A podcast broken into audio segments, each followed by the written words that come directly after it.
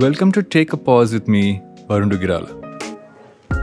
A podcast for you to hit pause amidst the chaos, find motivation, build the right mindset, and prepare yourself to perform at your best in your work, life, and everything in between.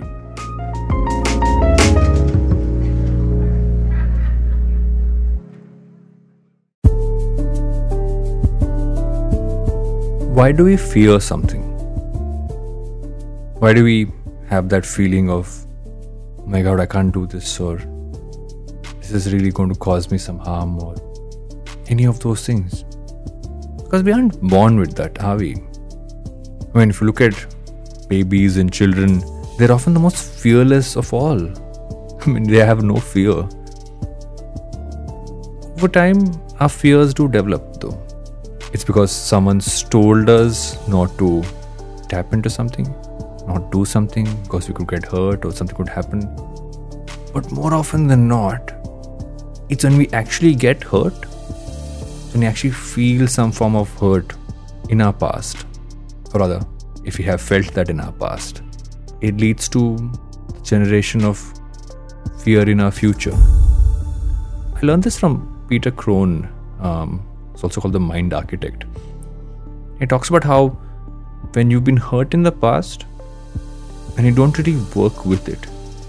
And you don't really evolve your own connection to what has happened, or rather, you don't really get closure with it, and you're just trying to you know, shove it under the carpet and move ahead, what that leads to is you really holding that in at the back of your mind, in your subconscious.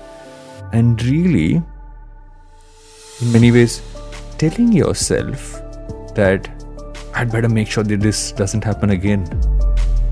The more you tell yourself something shouldn't happen again, the more you're making a almost like a reservoir of, of fear reside in your mind. How do you work ahead from this? The way I've actually seen it, and I'm a very reasonably fearful person. I'm afraid of heights. I'm afraid of a lot of things actually in life. And the only way I've seen that I can work ahead of my fear, and it's cliched to say you need to face it, but I don't think you need to face it as much as you need to understand it. You need to understand where your fears come from. You dig back towards your own childhood, towards your own younger years, and understand where that's really come from.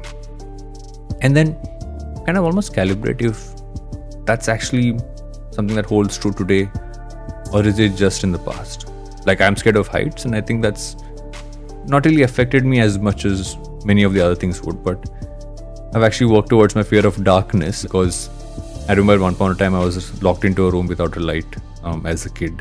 The more i thought about that the less afraid i am now because you know i'm not that small that i can't put on the light now. I was small where i couldn't put on the light when i was younger.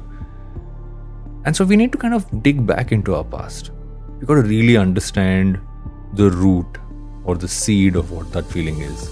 And that's our only way to move beyond the fears that will crop up in our future. So remember that the next time you see a fear cropping up, think about what that past hurt could be, where you got this from.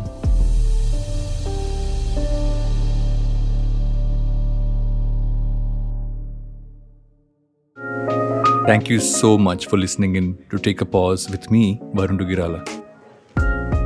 Hit subscribe and tune in for a bite sized episode every Monday, Wednesday, and Friday.